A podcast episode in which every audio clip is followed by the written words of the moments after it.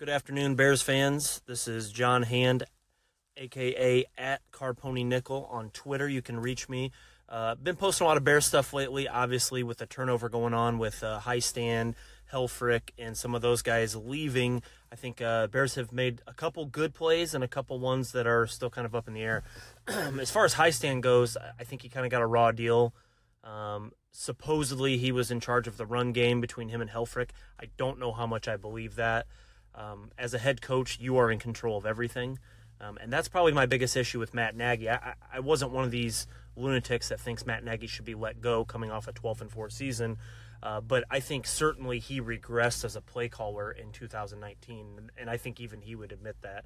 Um, for me, I, I don't think Trubisky's probably the guy, but I kind of understand why they're keeping him for another year. You're not going to get anything for him, and you don't really have the cap space to go sign a big quarterback. Uh, they'll probably draft somebody. I think you have to, even in the later rounds, draft a quarterback. And I do think they'll still bring in a veteran backup who could possibly compete for the job. So I don't put a whole lot of uh, weight into the end of the year press conference. Obviously, I mean, they didn't announce any of the changes that they had made, which they obviously had already come to those conclusions. So those are just kind of glad handing the press and, you know, trying to kind of smooth things over. So I don't think people should put too much faith in that.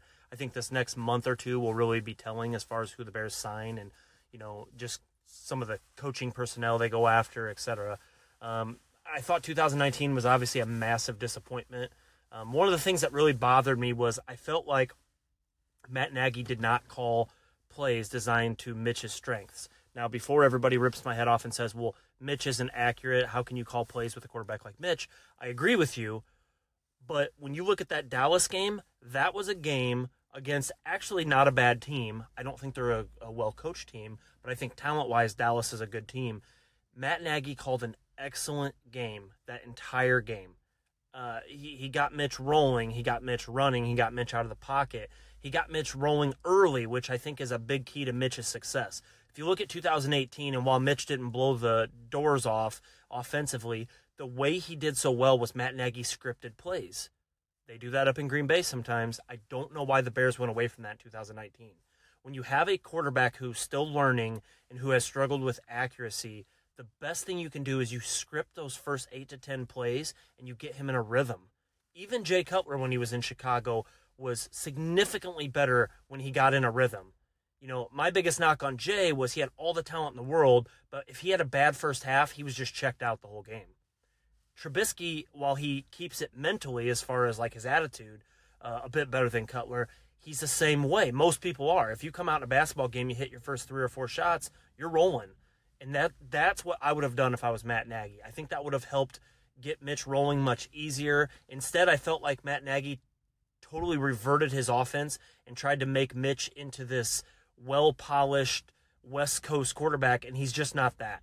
Um, so I thought Matt Nagy made some mistakes there. Um, you know, if it was me, I would have just ran the offense to Mitch's strengths, and if Mitch failed, so be it. You move on and get another quarterback.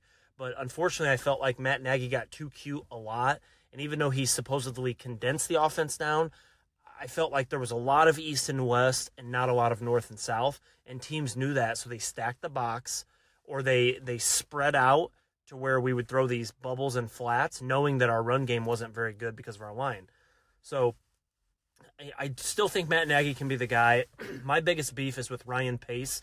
Um, I'm going to do a whole nother uh, short little podcast on Ryan Pace and why I feel he should have been let go at the end of the season.